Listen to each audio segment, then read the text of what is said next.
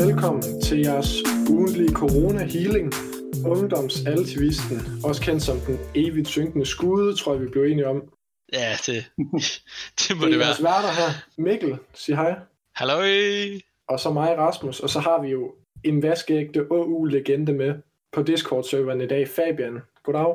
Goddag, goddag. Du er kendt for lidt af hver, må man sige. Blandt andet din kærlighed til vedtægter, dit øh, rygemisbrug, øh, din hjertebarn, som jo er OU sommerlejren, som du bliver ved med at kæmpe for at få indført. og så, øh, så er du også kendt for at have ringet med en klok, når du vil have ro og orden til møder. Ja. Jeg, jeg har desværre ikke selv oplevet det, men altså det, det lyder fandme fedt. Det skal du nok, det skal du nok komme til, Rasmus, det lover jeg dig. Jamen, det er sådan noget, jeg elsker sådan noget der. Og så er du også øh, allerede folketingskandidat som 19-årig. Mm. Du er 20 år gammel nu, ligesom mig og Mikkel. Og øh, jamen, kan du ikke lige prøve at starte med at, at sætte lidt ord på, hvem du er? Og, øh, og så noget med din politiske karrieres fødsel. Jo, altså, jeg var ikke... Øh, jeg, jeg begyndte ret tidligt i ungdomspolitik, da jeg var sådan 14-15 år. Der meldte jeg mig ind i radikal ungdom. Det var lige omkring det med flygtningekrisen, som jeg tror, vi alle sammen husker. Øh, og så tænkte jeg, nu må der gøres noget, og jeg er jo opvokset på Langeland, og der er holdningen til flygtninge måske ikke lige så positiv som den holdning, vi i Åge har, og især den holdning, jeg selv har. Så besluttede jeg mig for at finde det ungdomsparti, der var mest øh, pink og, og var mest irriterende for mine klassekammerater, at jeg var medlem af.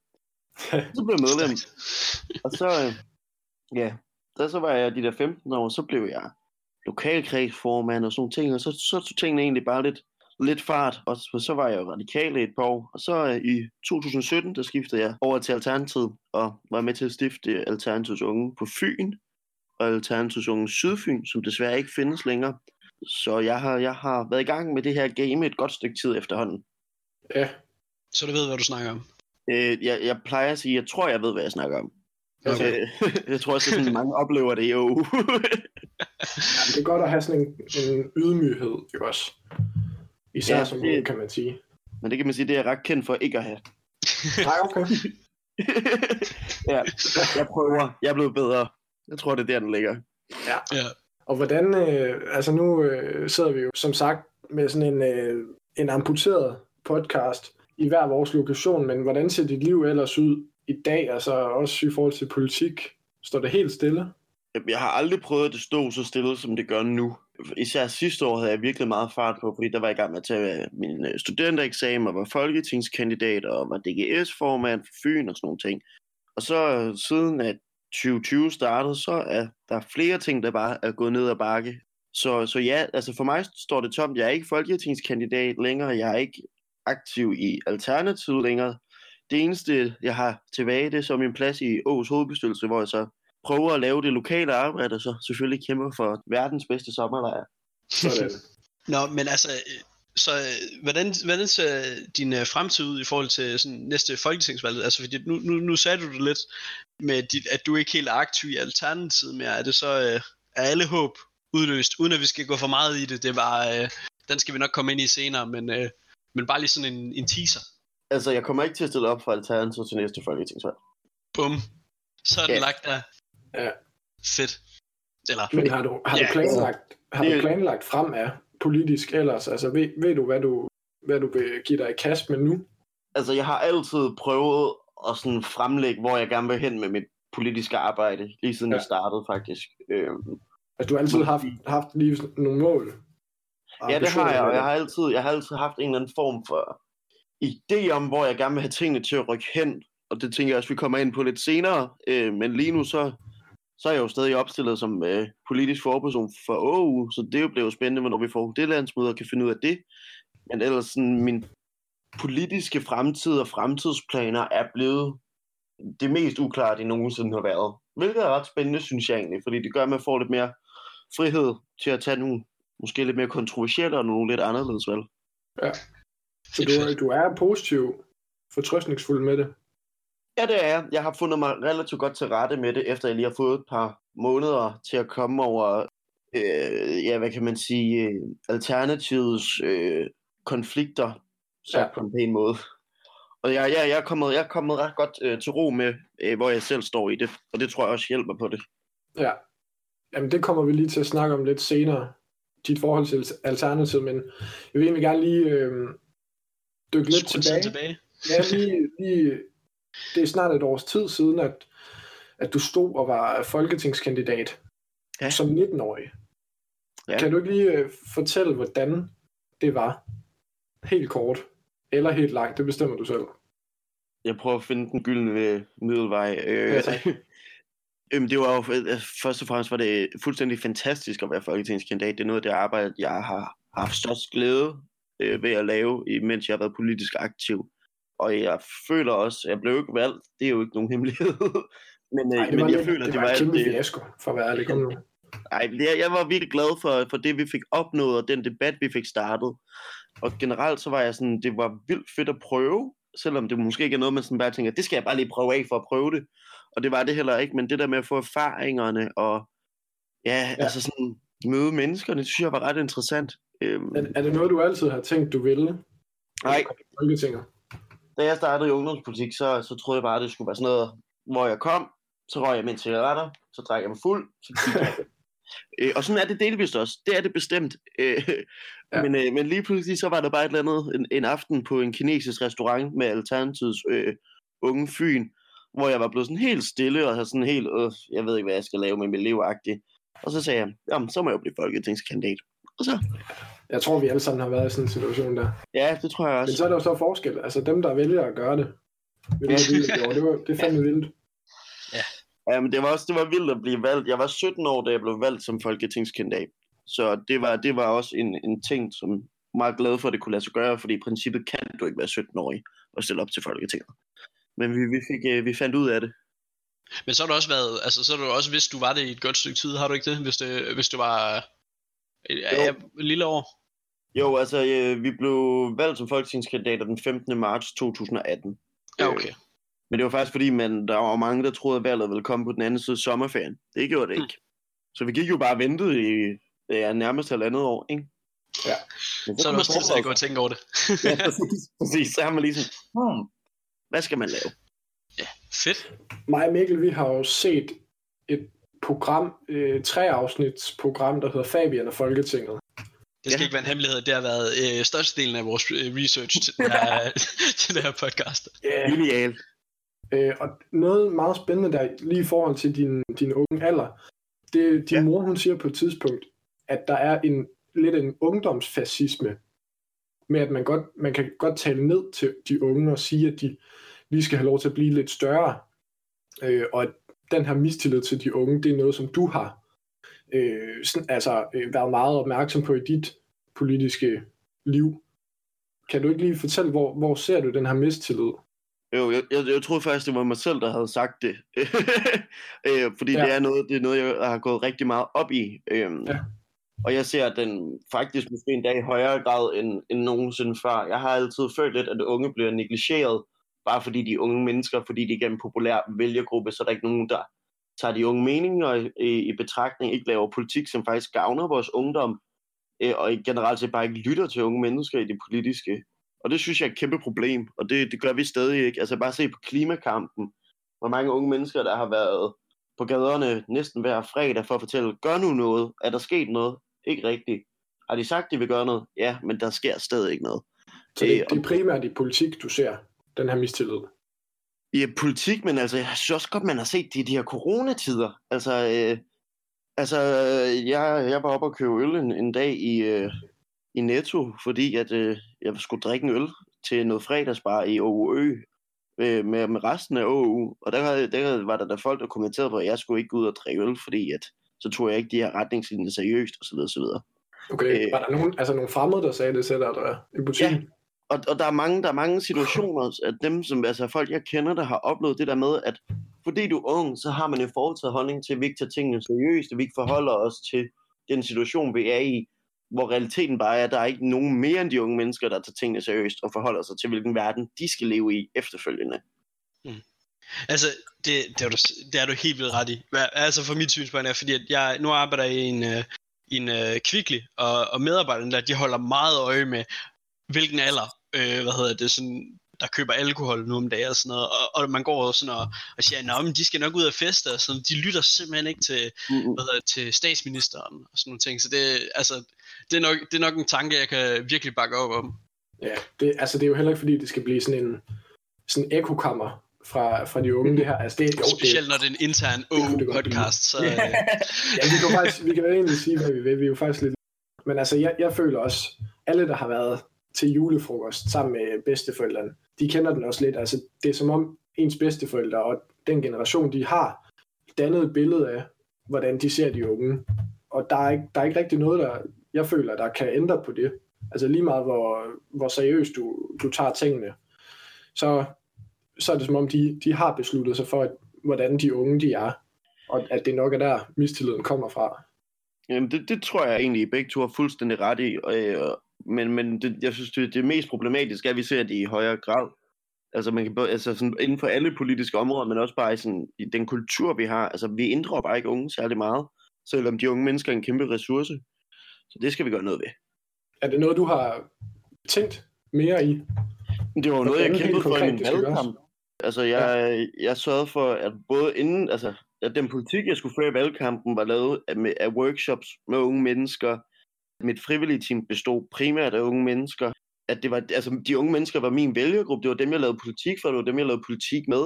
Fordi jeg mener, at de ikke har en stemme i det danske demokrati i, på Christiansborg. Så for mig handler det om at sige, okay, hvordan kan vi sørge for at sikre de unge stemme i den politiske debat? Det var en meget stor del af det DNA, jeg stillede op øh, for i sin tid. Og så noget, noget andet fra din valgkamp, som vi også lige er nødt til at lige få snakket om, det er de her kondomer. Ja, Hvor- Hvordan blev de brugt, og hvad, hvad er historien bag dem? Jamen historien er, det, det, går lidt langt tilbage, fordi da der var en såkaldt landsforholdergruppe i, øh, i øh, Alternativets Unge, som jo svarer til den landsledelse, vi har i dag, der jokede jeg altid med, at jeg synes, vi skulle lave OU-kondomer. Altså med OU-print. Og der kunne for eksempel stå, ja, unfuck the system, ikke? Ja, okay. Og så, så, så tænker jeg bare, men hvordan fanden skal jeg komme i kontakt med de der unge mennesker, især dem, der står nede på Crazy Daisy klokken 2 om natten, og så tænker jeg, kondomer, det giver sikker sex, og så, så, så giver det også en god samtale, og folk synes, det er sjovt. Og så havde vi en masse fuck each other, not the planet klistermærker, og så satte vi dem på flyers, og så var det en god måde også at give flyers ud. Øh, så det var både sådan for at løse praktisk problem, men også bare sådan at sige, okay, vi skal lave noget sjovt. Så det gjorde vi, så vi købte øh, mange, mange kondomer. altså det er cigaretter sikkert kondomer var højst i mit valgbudget. Ja, tak. fantastisk. Der kom vel også nogle, være. der kom vel også nogle mærkelige blikke fra øh, gamle damer. Jamen for eksempel i den der Fabian i Folketinget dokumentar, ja. der er Ja. der også øh, en gammel dame, der siger til os, jeg var inde og købte den med Oscar. Så siger han, jamen så må, så må man jo sige, I må have en god weekend. Så, det var- det var meget hyggeligt. Jeg var sådan, ja, ja, tak. det, det er tak. Ja, det, det skal vi nok sørge for. Og så øh, vi, altså, har, er der nogle røvehistorier fra folketingsvalget ellers, udover kondomerne, kan man sige. Mm. Er, der, er der andre vilde ting, der du husker tilbage på? Altså, der er mange ting, jeg husker tilbage på, men altså, røverhistorier. Altså jo, øh, KU på Sydfyn begyndte at dele kondomer ud i nattelivet. Så der kopierede de lige Fabian Munkum Davidsens idé. Ja, ja, ja. Ja, tak. Det er jo sådan lidt et, øh, et øh, hvad hedder det, øh, mark of øh, honor, det der, at øh, Ja, man ja, det er det. får øh, KU til at, at stjæle ens idé. Ja, ja, fuldstændig. Så ved man bare, så, så går det godt. Men jeg Altså, tror, man gjorde et eller andet rigtigt. ja, præcis. Men der var den dag, vi måtte hænge valgplakater op, der skulle, øh, der skulle vi mødes op på mit gamle gymnasie, fordi vi havde fået en bestemt rute til at hænge de her plakater op. Og man måtte sådan, jeg tror, man måtte hænge dem op for klokken 12 eller sådan noget. Og min øh, kampagne, daværende kampagneleder øh, skulle så møde op, øh, øh, hun havde plakaterne og stripsene og sådan noget, og så havde vi en stige og sådan noget. Men så kom øh, min kampagneleder ikke med de der ting, og vi ventede i en halv time, og hun var der stadig ikke og sådan noget, og jeg, jeg begyndte bare at ryge helt sindssygt, fordi jeg var sygt stresset. Vi skulle bare have alle de gode steder, øh, og jeg havde en journalist med derude, hende der fulgte mig igennem den der dokumentar, og hun var også bare sådan, Nå, hvordan har du det lige nu, Fabian? Jeg var sådan, jeg har det rigtig godt, rigtig godt, slet ikke stresset. Nej, nej, nej, nej. Så tror jeg, det var en pakke cigaretter på det. Øh, og så, så kom hun sådan halvanden time forsinket, og, og jeg var edderspækket. Hun var, hun havde så over sig, simpelthen. Ej, hun ringede og ringede, og der var nogen, der kørte hjem til hende og prøvede sådan nærmest at bryde ind i hendes hus. Og det var Okay. totalt crazy. Det er måske en af de mest stressende historier for, for valgkampen. Og hvordan var selve valgdagen så for dig? Uh, selve valgdagen var meget ambivalent, fordi man følte, at der er ikke så meget mere at gøre. Øh, men vi havde en meget aktiv valgdag. Vi startede i Odense, hvor vi fik folk til at skrive under på, at vi skulle løbe op til Paris-aftalen. Så gik vi, så var vi på øh, demokratidagen ude i Ollerup, hvor vi gjorde det samme. Fik blandt andet en, øh, en af dem øh, fra Enhedslisten, der blev valgt i Folketinget til at skrive under, øh, Victoria, øh, til at skrive under på det også. Så hende kan vi holde op på det. Og så havde vi egentlig, det var vildt varmt den dag, så vi havde egentlig bare sådan lidt en hyggedag, hvor vi gik rundt og prøvede at snakke med så mange som muligt, og så drak vi måske en lille smule alkohol, og så var der valgfest i Odense, som måske ikke var så festlig, som den kunne have været, fordi vi mistede vores mandat på Fyn, men alt i alt var det en super god dag, synes jeg egentlig, fordi det var sådan lidt prikken over i'et. Fedt. Ja. Jamen altså, det, det hiver mig egentlig ind til, til sådan spørgsmålet øh, med, hvad hedder det, sådan alternativet nu, egentlig. Øh, ja. for, fordi altså, der er simpelthen så, så mange spørgsmål, jeg har lyst til at stille dig, fordi at jeg, nu, nu har jeg lidt en, øh, en forudstillet, øh, hvad hedder det, sådan tanke om, hvad, hvad du tænker, ud fra hvad jeg har, hvad jeg har hørt rundt omkring. Men, men jeg vil egentlig bare sådan, helt til at starte med, bare spørge dig sådan, okay, kan du ikke bare male dit billede op, af, et male billede op, hvordan dit forhold til Alternativet var dengang, og så var det nu? Fordi jeg synes, der, jeg synes, der har været lidt et, øhm, ja, eller det skal selvfølgelig ikke være en hemmelighed, der har været et skift, efter øh, alt det her, der er sket med Folketingsgruppen. Ja, det har det. Øh, jeg tror, før, før 2020, der var jeg en af de der Alternativets unge typer, som faktisk måske var mere i Alternativet end i Alternativets unge. Det havde jeg egentlig været helt fra starten. Jeg har været lokalkredsformand for Odense og for Langeland, og så har jeg været folketingskandidat osv. Øh, så jeg var meget sådan en alternativ mand, og repræsenterede Alternativet i Alternativets unge, og sørgede for at få så mange med over i Alternativet, fordi jeg mener, vi manglede flere unge mennesker derover, og var sådan en, der var sådan, hvad Alternativet siger er rigtigt type. Altså jeg, jeg havde jo på et tidspunkt jeg havde jo den holdning, at jeg ikke mente, vi skulle udvikle politik i Alternativets unge, fordi Alternativets politik var bare så god, at den skulle man ikke røre ved. Øh, De hellige skrifter.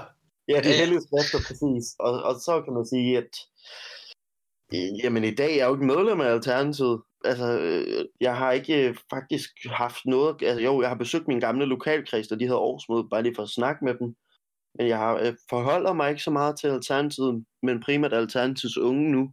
Jeg er ikke mere den der alternativsmand, der mener, at hvad alt Alternativ siger er rigtigt. Og jeg tror måske, at jeg er den største Å-kritiker i OU indtil Mm. videre. Hvad er det, der er sket? Hos, altså, hvad er det, der er sket inde i dig, der har ændret dit Mm. forhold så meget til Alternativet?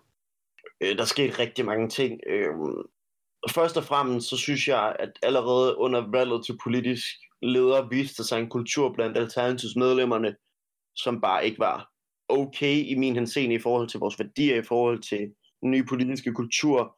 Altså medlemmer, der buer af kandidater, der opstiller som politisk leder, imens de står på scenen og råber ting op til dem på scenen. Det er ikke en kultur, jeg er særlig stor fan af. Og den kultur så jeg bare blive ved i Alternativet. Og så synes jeg, at jeg synes ikke, at Josefine, øh, fuck, selvom det ikke øh, overhovedet ikke øh, kun er hendes ansvar, men hun bærer selvfølgelig også en del af det, håndteret øh, den krise, der var i Alternativet, inden løsgængerne trak sig. Særligt produktivt. Faktisk synes jeg, det var mere kontraproduktivt. Og så tror jeg bare, at jeg fik nok af den måde, at Alternativets medlemmer snakkede blandt andet om løsgængerne på, om hvordan man kunne smide dem ud ind i interne grupper, og øh, generelt tonen over for hinanden, den måde vi snakker på, den måde vi snakker politik på, kunne jeg bare slet ikke se længere. Altså jeg meldte mig ind i Alternativet på grund af den nye politiske kultur, og hvis der er noget, jeg synes, Alternativet mangler i disse dage, så, så er det det. Øh, Jamen, jeg, jeg, jeg synes, det er lidt spændende, fordi at jeg har altid haft det, altså, den idé om, at, øh, at jeg går ind i politik for at ændre ting. At jeg, jeg vil ændre alternativet, hvis, hvis noget af det. Derfor jeg kan melde mig ud endnu. Øh, fordi at jeg, mange af de der store, øh, hvad hedder det, sådan, øh, som du nævner, at folk buer, og, og den der, hvad hedder det, dårlige stemning. Den, den, altså, da jeg var til valgmøde i, i Nordjylland, i Aalborg, altså, der var krammer all around, god stemning, altså sådan, så, så det, og jo længere jeg kom på København, jo større, jo, jo, altså sådan, jo værre blev den stemning. Fordi vi, vi, vi blev mere og mere samlet, og, sådan, og, og, og diskussionen blev, blev mere og mere sådan intens, og så, så, så begyndte folk at blive uvenner på vejen derud til. Ja, det, det husker jeg også. Uh, især i bussen også, var der, kunne man allerede mærke, der var en tens stemning ja, ja. på vej over i åbussen. Men øh, jeg vil lige tage fat i det første, du sagde det der med, at man skal blive og kæmpe, for det har altid været min holdning. Altid, hver gang der er nogen, der har meldt sig ud, har jeg råbt og skrevet sig, hvad er det for noget? Bliv og kæmpe for det parti, vi alle sammen kæmper for. Hvordan kan I gøre det mod den fælles diskurs og fælles dagsorden, og det politiske projekt osv.? Så, så det, det føler jeg og, og følger virkelig godt at have gjort det meste af tiden der, hvor det er jo ikke altid sjovt, og det har aldrig altid været sjovt at være medlem af Alternativet. Ja, der har været nogle, nogle ret øh, hæftige og ikke så sjove perioder. Men jeg nåede bare til et punkt, hvor jeg sagde, okay, jeg kan ændre, man kan ændre Alternativet, det kan man bestemt, øh, hvis det er det, man vil.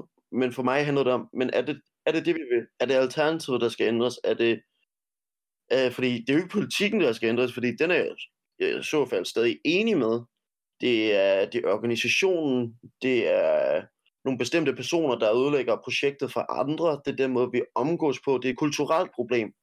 Og hvordan kan man ændre det? Det, det, det, det synes jeg ser rigtig, rigtig svært ud, især dem, der sidder i de ledende organer i Alternativet, som er svære at penetrere. Mm.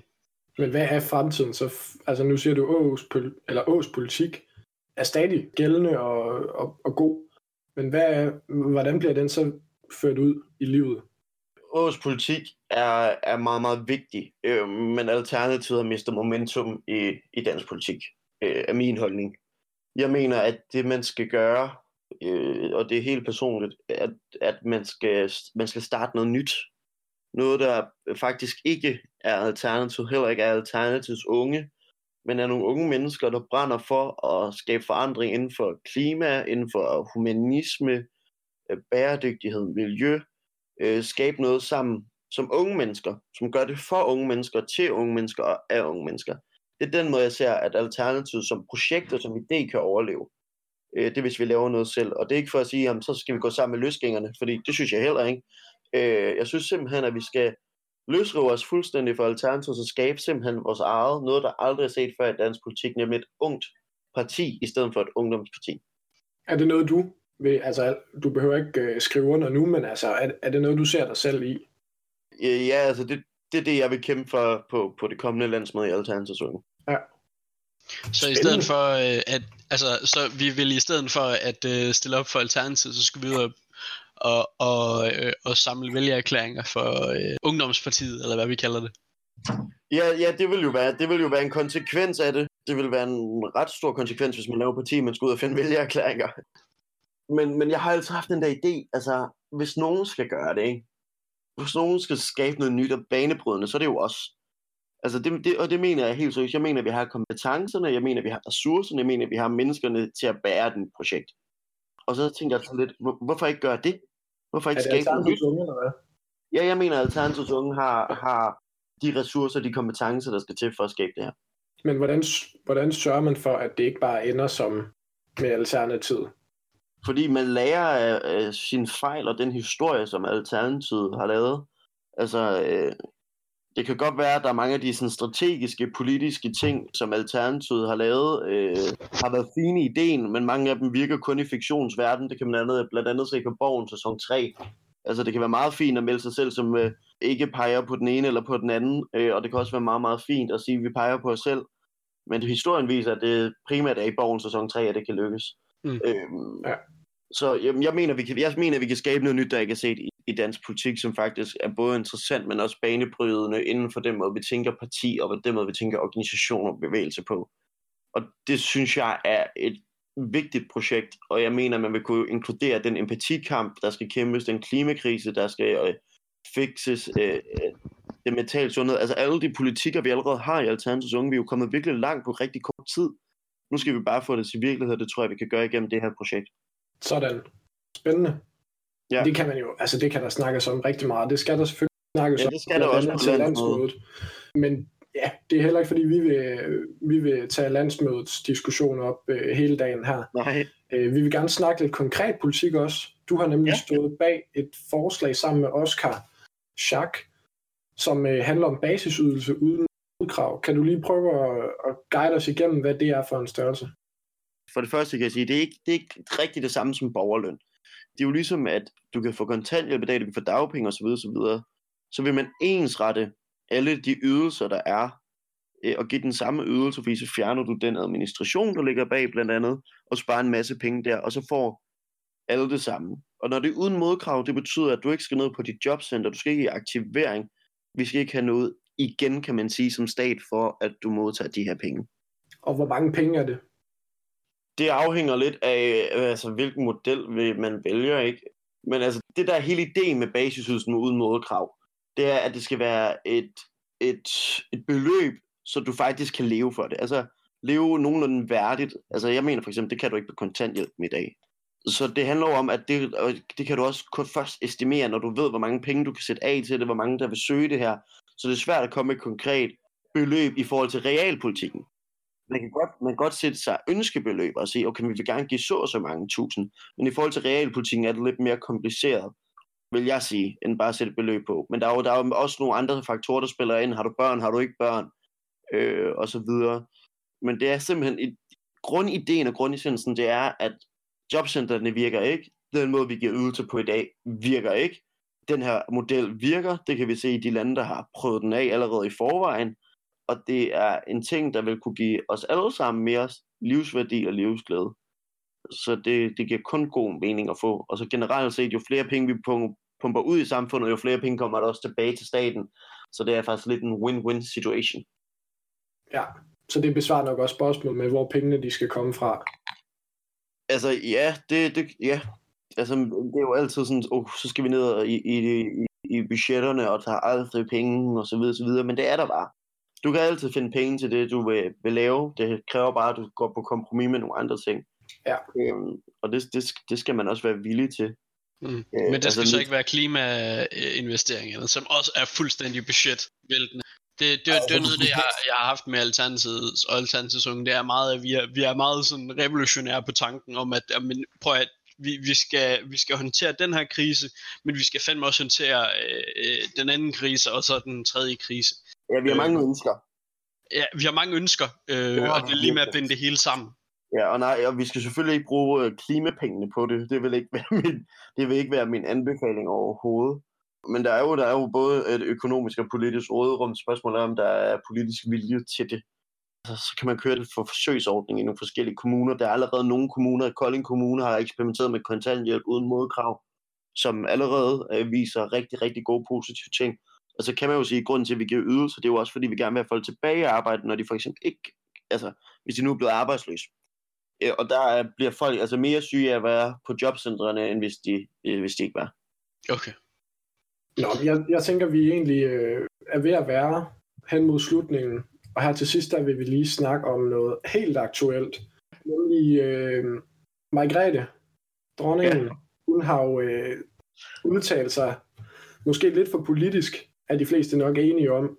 Hun kom ud med øh, en artikel i Politiken, hvor hun snakker om klimaforandringerne, og om hvorvidt de er menneskeskabte, hvilket hun ikke var helt overbevist om. Det var hun ikke sikker på. Nej, og var, var det ikke sådan i forbindelse med hendes fødselsdag, sådan en større, større artikel, og så kom hun bare lige med sådan en sidebemærkning, som virkelig jo, bare væltede hele den politiske scene? Jo. Det er jo det eneste folk, de, de hørte den ene, den ene sætning der. Men øhm, Fabian, vi har øh, forberedt tre spørgsmål, tre lynhurtige lightning round spørgsmål til dig. Ja. Om den her, øh, den her problematik, det dilemma her. Så du skal faktisk bare svare helt kort og kontant. Først, hvad er vigtigst? At vi fjerner apanagen, eller at vi stopper klimakrisen? Det er, at vi stopper klimakrisen, men vi bruger pengene, vi bruger på apanage til det. Fair. Yes. Jeg ved ikke, om de går en til en med den, men... Øh, men ah, jeg måske ikke, men øh, vi er der på vej, der, der ligger der et par millioner der. ja, tak. Okay, hvem ryger flest cigaretter? Dig eller dronningen? Øh, det gør dronningen, men jeg ryger dem hurtigst. Sådan. og så til sidst, skal vi fjerne kongehuset? I dens nuværende form, ja. Det, det vil jeg sige. Altså, man kan sige, at dronningen må selvfølgelig sige, hvad hun vil, og det vil ikke kun være på grund af denne udtalelse. Men hvis man vil gå ud og sige nogle øh, politiske holdninger om klimaet, så kan man jo, og har den holdning, som dronningen har, så tror jeg, at der er mange partier, der gerne vil lade hende opstille for sig, øh, og så kan hun bare blive folkevalgt, så kan man jo sige, hvad man vil. Okay. Og så altså en dejlig segue fra kongehus over til klimaet. Fordi ja. vi synes alligevel, i Alternativets unge, der, der handler klimaet, eller der spiller klimaet vel egentlig også en rimelig stor rolle. Ja, det betyder en lille smule. Vi kan godt tænke os lige at spørge dig om din holdning til den nuværende regering og deres indsats for klimaet. Lige nu der har de selvfølgelig meget fokus på corona, men synes du overordnet set, at de har gjort nok for klimaet? Jeg vil sige, at det, jeg synes, det er svært at sige, om regeringen gør nok for klimaet, når jeg ikke synes, de har gjort noget for klimaet. Fordi det har de ikke. De har lavet en handlingsplan, en klimahandlingsplan, øh, men der er ikke nogen delmål, der er ikke nogen idéer til, hvordan vi skal øh, forholde os til klimakrisen, hvad for nogle metoder vi skal bruge for faktisk at nedbringe øh, CO2 øh, udladning. Øh, så jeg synes, at når man ikke gør noget, så kan man kun gøre for lidt, øh, og man skal gøre noget mere. Jeg synes, støttepartierne har været rigtig gode til at hive regeringen i en grønnere retning, men øh, Socialdemokratiet er ikke et grønt parti, og det er desværre en socialdemokratisk regering her. Sådan. Fabian, har du mere at tilføje? Et budskab, du vil komme ud med her til sidst? Jeg synes, folk skal købe øh, billetter til landsmødet. Det synes jeg er meget, meget vigtigt, at man får gjort, fordi at landsmødet bliver jo en mini-sommerlejr. Så det vil sige, Sådan. at jeg jo faktisk har indfriet mit eneste valgløfte på sidste landsmøde, nemlig at give en sommerlejr i år. Øh, og vi kommer til at holde et lidt længere landsmøde, og så vi får en lille mini-sommerlejr. Og jeg siger ikke, at jeg pynser på, at den skal være Harry Potter-tema, men det skal den nok være. Åh oh, nej, åh oh, nej. Ja. Ja, ja. Jamen, der er kæm- en, en kæmpe uh, Harry Potter-debat i landsledelsen lige nu. Det, det er sindssygt. Så Ja, landsmødet, det pissegodt. Husk, husk at købe billet. Yes. Mikkel, har du mere? Jamen altså, jeg har ikke andet end at, øh, at øh, tusind tak for, for egentlig at lytte med, og så, øh, og så, vil jeg, så vil jeg egentlig bare gerne øh, høre om, om øh, I har noget øh, feedback derude, eller I vil, øh, I vil fortsætte i debatten derude. Øh, vi har en fantastisk alt er, debat, øh, alt er til debatgruppe, som jeg synes, I skal tage brug af, og så netop øh, føre, de- føre den diskussion i gang. I laver sgu ikke altså andet alligevel.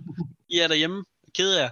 Så, Ej, det det så mindste, begynd at gøre. på Alternativets Unge. Det er det mindste, du kan gøre. Sådan. Kom nu, der lytter, for helvede. Tak for den her gang. Fabian, Mikkel, Rasmus signing off. Vi ses i jeres ører.